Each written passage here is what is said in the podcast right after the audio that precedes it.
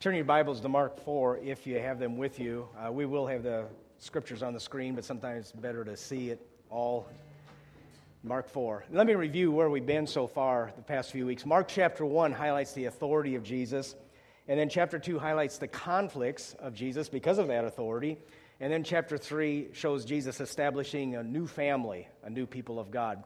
And today in Mark 4, we have another case where Mark has grouped a bunch of Jesus' teachings together with one common denominator, one main theme, and it's a chapter made up of several parables. And the central concern of the parables of Mark 4 is the kingdom of God. Verse 11 says, The secret of the kingdom of God has been given to you. Verse 26, this is what the kingdom of God is like. Verse 30, what shall we say the kingdom of God is like, or what parable shall we use to describe it? In fact, the presence and the coming of the kingdom of God was the central message of Jesus. The central message of Jesus wasn't baptism, it wasn't faith, it wasn't the resurrection. Jesus' main message was about the kingdom. His teachings were designed to show men how they can enter the kingdom. His mighty works and miracles were intended to prove that the kingdom has come. His parables illustrated truths about the kingdom of God. In fact, the Lord's Prayer, we all know the Lord's Prayer. Say it with me Our Father, who art in heaven, hallowed be thy name. Thy kingdom, okay, stop. Thy kingdom come, thy will be done on earth as it is in heaven. Well, what is this kingdom of God? Well, a kingdom has a king. God, Jesus, they're our king. A kingdom also has subjects. We are his subjects. A kingdom has territory. God's territory is the whole world. And until Jesus came, this kingdom was run by a rival, illegitimate prince, kind of like the sheriff of Nottingham in the Robin Hood story. But when Jesus comes and announces the kingdom of God is at hand, Prince John has come back. God is conquering this rival prince, setting up his kingdom here and now. He's reclaiming what is rightfully his. Now, there's still pockets of resistance in his kingdom, and there's enemies of the kingdom, and there's a lot of work to be done. But his kingdom is advancing and will win and control everything someday. That's the good news. God's kingdom will come, and it is in the process of coming. I want to look at one of the most famous of Jesus' parables about the kingdom, the seed and the soil, Mark 4, starting verse 3. Listen, a farmer went out to sow his seed. As he was scattering the seed, some fell among the path, and birds came and ate it up. Some fell on rocky places where it did not have much soil. It sprang up quickly because the soil was shallow. But when the sun came up, the plants were scorched and they withered because they had no root. Other seed fell among thorns, which grew up and choked the plant so that it did not bear grain. Still, other seed fell on good soil. It came up, grew, and produced a crop, some multiplying 30, some 60, some 100 times. Then Jesus said, Whoever has ears to hear, let him hear. I'm going to look at the two most obvious, simple items in this text seed and soil. What do these two metaphors of seed and soil say about the kingdom of God? What's Jesus trying to convey through these images? And first of all, the seed. If you go down to verse 30, he says, Again, he said, What shall we say the kingdom of God is like? Or what parable shall we use to describe it? It is like a mustard seed, which is the smallest of all seeds on earth. Yet when planted, it grows and becomes the largest of all garden plants with such big branches that the birds can perch in its shade. Of all the metaphors Jesus could have selected for the kingdom, why a seed? What is it about a seed that aptly describes Jesus' ministry?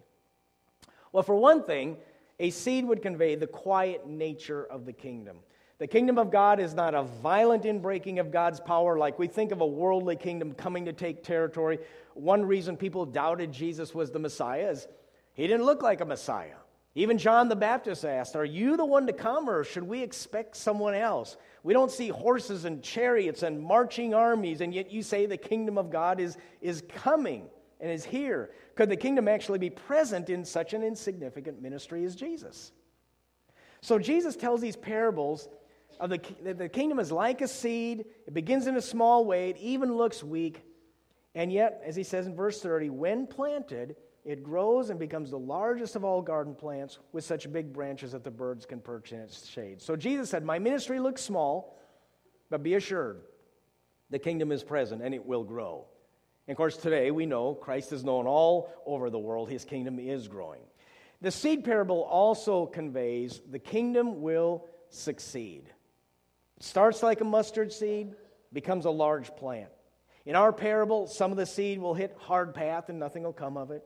Some will land on rocky soil and it'll, some on thorny soil and they won't produce, but some will land on receptive soil and will produce an amazing harvest. Some people have called Mark 4 the great assurance. In the midst of doubts about Jesus' ministry, these parables assure us that God's work is carrying on. His mission will not be thwarted. The kingdom will grow just like seeds. If the seed is spread, it will produce a harvest. Now, frankly, there's times as a church we look like we're losing. There are times the enemy is strong, looks like he's in control. There are times the church is limping. There are times the subject of God's kingdom look pretty average. But the kingdom, like seeds that are planted, will produce and will succeed. In verse 26, 6, he tells another one. He also said, This is what the kingdom of God is like. A man scatters seed on the ground night and day, whether he sleeps or gets up. The seed sprouts and grows, though he does not know how. All by itself, the soil produces grain. First the stalk, then the head, then the full kernel in the head. As soon as the grain is ripe, he puts the sickle to it because the harvest has come. The, the seed will produce. But what is the seed? Well, in verse 14, Jesus explains our parable, and he be, for, begins by explaining what the seed is. He said, The farmer sows the word. The seed is the word of God. And the assurance is if we plant the word, if we spread the word, God will make it grow all by itself. Farmers never make a crop grow. All they can do is plant, fertilize, and pray. And the church is the same way. It's a supernatural institution, and God gives the increase. We're just the planters. We witness, we work, we heal, we do the things Jesus did. We love our neighbors. Uh, we invite people to church. That, that's all part of planting the word. We do our part in the kingdom, but the harvest is not dependent on our work. All we can do is just, all we can know is for sure is that there will be a harvest if we plant the seed. So the seed imagery encourages us to keep planting.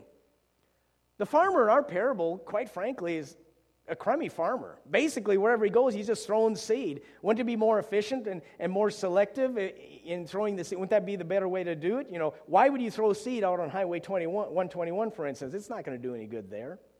But just as God sends the rain on the just and on the unjust, Jesus sows the word on good soil and bad soil. No one's excluded. He sows seed with the Pharisees and the prostitutes, old people, children, to the rich, the poor, male, female, Jew, Gentile. He wants everyone to receive the word. Which raises a question for us today. There's some people who say charity begins at home. And I don't believe in foreign missions. I've heard that. Well, then you don't believe in the Bible. And you don't really believe what Jesus says about the kingdom or what he wants. He wants the seed to go everywhere. It raises questions about refusing to send money to missionaries in Japan or maybe the Middle East, for instance, because Japan and the Middle East, those are hard fields and it's a waste of time and a waste of money. Well, Jesus wants the seed sown there too. I remember uh, uh, through my ministry, I've called on people you know, I'll call on someone once or twice and invite them to church, and there's no response, and I just figure, well, that's hard soil. Nothing's going to happen. And then six months later, I'll look out on a Sunday morning and say, well, there's so and so. I'd given up on that seed. But God was working, and they, they were actually good soil, and I didn't even know it. I'm amazed at the power of seeds. I, I've got some little cracks in my driveway at home. How in the world can a plant get through those things? And, and they, they do. It's almost a miracle. And the first reason for these parables is to give assurance that although Jesus' ministry looks small, and sometimes it looks like we're not winning, the kingdom is present, God is working, and our efforts will produce. Yeah, there'll be some who reject it, but there will be a harvest.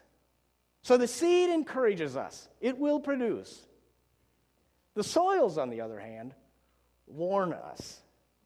There will be different responses to the word.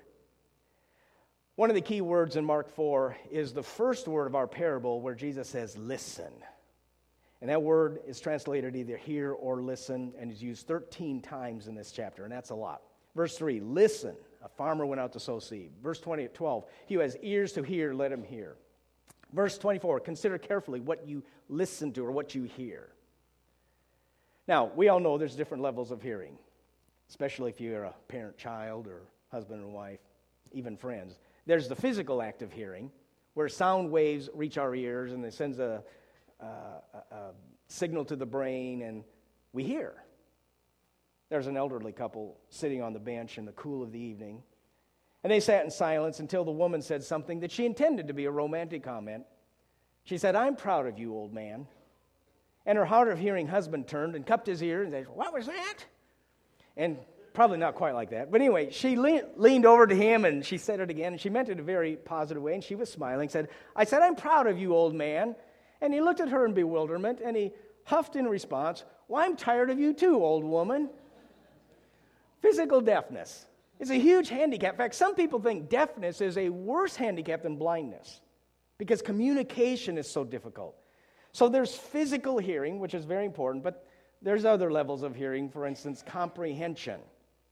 Like the husband's watching the Super Bowl and the wife is talking to him and he says, uh huh, uh huh. And she says, You didn't even hear me. Well, yeah, he did. Sound waves got to his ears and a signal was sent to the brain, but that's where it pretty much stopped. Physically, he heard, but he didn't listen. It is estimated that we hear less than 20% of what is said to us which is bad news for preachers and for many people. And after Jesus tells his parable on the seed and soil, he says these words. He says, When he was alone, the twelve and the others around him asked him about the parables. He told them, The secret of the kingdom of God has been given to you, but to those on the outside, everything is said in parables, so that, here's why he told parables, they may be ever seeing but never perceiving, ever hearing but never understanding. Otherwise, I might turn and be forgiven. It's one thing to be given the secret of the kingdom, it's another to get it, to comprehend. Some just won't get it. There were some in Jesus' day, they just didn't comprehend. They hear, but they do not understand. They see, but do not get it. So physical hearing is not enough. Comprehension, do you get it? Third level of hearing, this is both Old and New Testament, is obedience. I remember my dad, when scolding us, would say often, do you hear me? Oh, I heard him very clearly, and I understood, I comprehended, but he meant more than that. Are you going to do it? Are you going to take this into your behavior? Are you going to obey? Hearing and obedience go hand in hand biblically and with my dad as well. And all four of these soils hear the word, but they all hear at different levels. And starting in verse 15, Jesus explains these different levels. Some people are like seed along the path where the word is sown. As soon as they hear it, Satan comes and takes away the word that was sown in them. The first hearer is the hard soil. He's the deaf hearer, I call him. That's an oxymoron.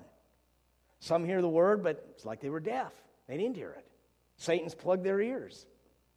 For some, the seed's going to be of no avail, no matter what Jesus says or what he does. We've already seen in Mark that the religious leaders view his word as a threat and even his own family consider him crazy. Those who should be best positioned to understand the authority of Jesus are precisely those who don't get it. And they contest his authority the most. They hear, but they're deaf. Verse 16 Others, like seed sown on rocky places, hear the word and, and once receive it with joy. But since they have no root, they last only a short time. When trouble or persecution comes because of the word, they quickly fall away. So the rocky soil hears he, he gets baptized, joins the church, and he's excited. They like what they hear, but the word just doesn't go very deep. There's a layer of rock that won't allow the root to sink deep into that nourishing soil. So when times of joy subside and times of difficulty arise, the plant shrivels and dies. So the rocky soil I'd call the superficial here. The crowds were like that. Uh, they were excited when Jesus taught, they were excited when he did miracles. They were excited when he said what they wanted to hear, but when suffering looms on the horizon and when he talks about the cost of discipleship, they fizzle quickly. There's an old story I remember of a guy who were in the backwoods of Kentucky, and he could be counted on to show up at revival meetings whenever an evangelist came to town. How many of you remember revival meetings? Uh, yeah, okay. I uh, don't have them much anymore, but at the end of each service, of course, an invitation was given down and given, and they would have people come down front and usually sing something like "Just as I am." And this man would come down every revival meeting, and he would get on his knees and raise his arms to heaven and say, "Fill me, Jesus! Fill me! Fill me, Jesus!" And then within a week or two, he'd be back to his old ways. Nothing really changed. Next revival would come. He'd come down front at the invitation time. Fill me, Jesus! Fill me! Fill me, Jesus! And go back to his old ways in a couple of weeks. And there's one time he came down at, a revival. They were singing Just As I Am. He got on his knees, raised his hand, arms to heaven, said, Fill me, fill me, Jesus, fill me, fill me. When at the back of the church, some yell, lady yelled out, Don't do it, Lord. He leaks. Hmm. And the truth is, we all leak. And it's easy to backslide, especially when we go through trials. But some people leak to death, they just don't last. I'm told that in AA, Reaching the five year anniversary of sobriety is an important milestone. But even those who make it five years, half will eventually fall away. Statistics tell us 50% of those on church rolls are no longer active. People who at one time made some sort of decision, they heard the word, they walked down the aisle, fully intending to live for Christ, today are far from God. The seed just doesn't go deep enough. Verse 18. Still others, like seed sown among thorns, hear the word, but the worries of this life, the deceitfulness of wealth, and the desires for other things come in and choke the word, making it unfruitful. This soil hears it, accepts it, grows, but's choked. Now, notice this plant doesn't wither or die like the rocky soil. This one just becomes unfruitful. The plant continues to live, just doesn't produce. The weedy soil would be the nominal here. This one still may be in church on a somewhat regular basis. They may give to church, but their life is so full of weeds, they are unproductive. And Jesus lists these weeds worry. When the worries of life dominate, you start focusing on your problems instead of focusing on God. Another weed is the deceitfulness of wealth. Wealth fools us. It tricks us into thinking life is okay, or maybe that it brings our security. And if we believe that money can do that for us, we'll pursue money and success and not God, and God is choked. Third weed is a desire for things, the mantra of more. If I just had better clothes, better car, uh, better house, we chase superficial objects rather than the things that we really need. Now, many would like to have it both ways on this one. Want to pursue wealth and things and still be faithful to God. And Jesus said, You can't. It's like serving two masters, and it'll strangle your commitment to God. You become nominal and unproductive. I believe this is the American church right here.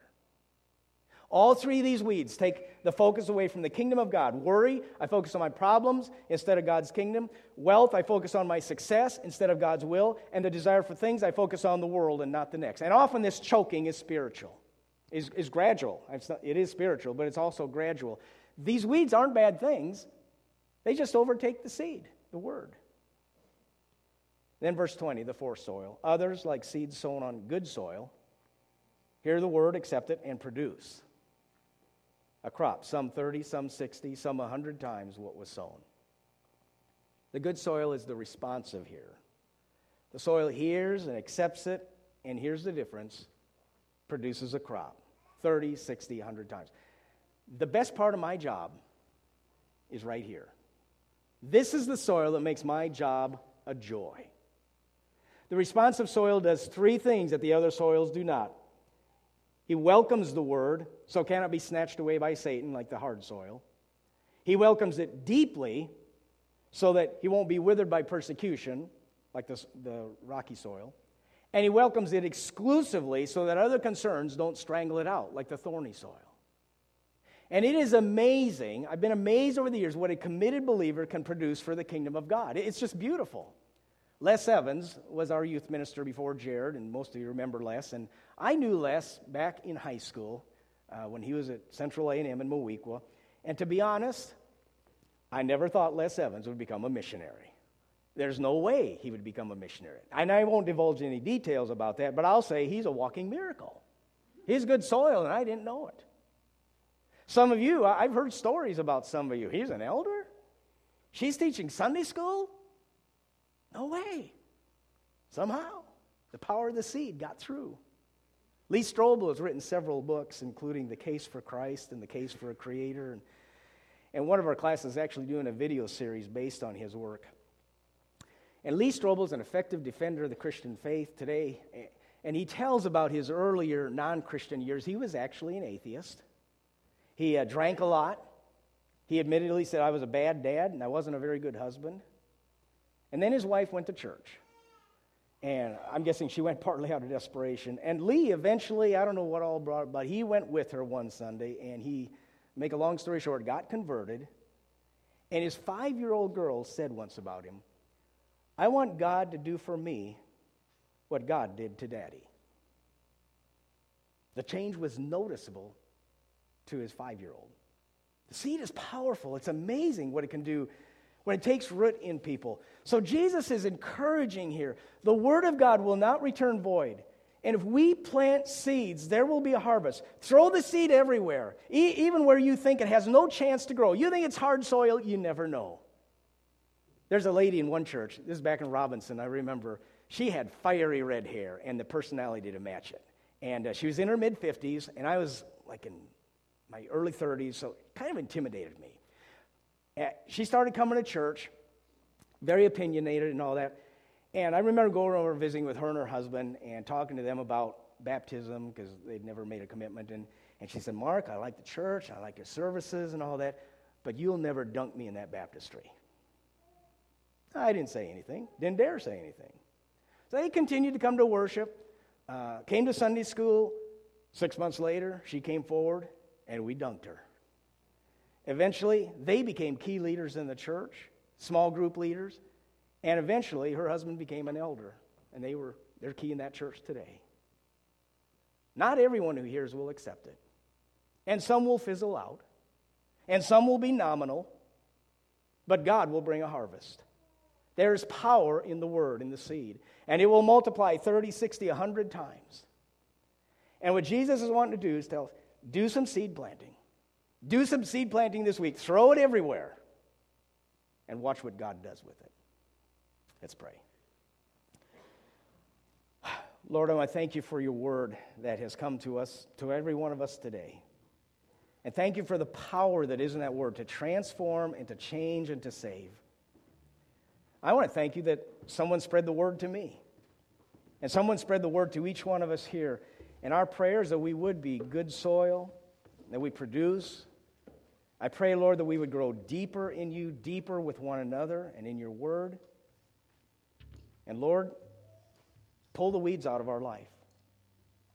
Give us the strength to resist this world around us that wants to squeeze the word out of us. And may we be word spreaders, knowing that the word will produce a harvest. Spreading the word through our generosity, through good works, and just by being holy unto you. Lord, may we be a seed planting church. We pray it in Christ's name. Amen.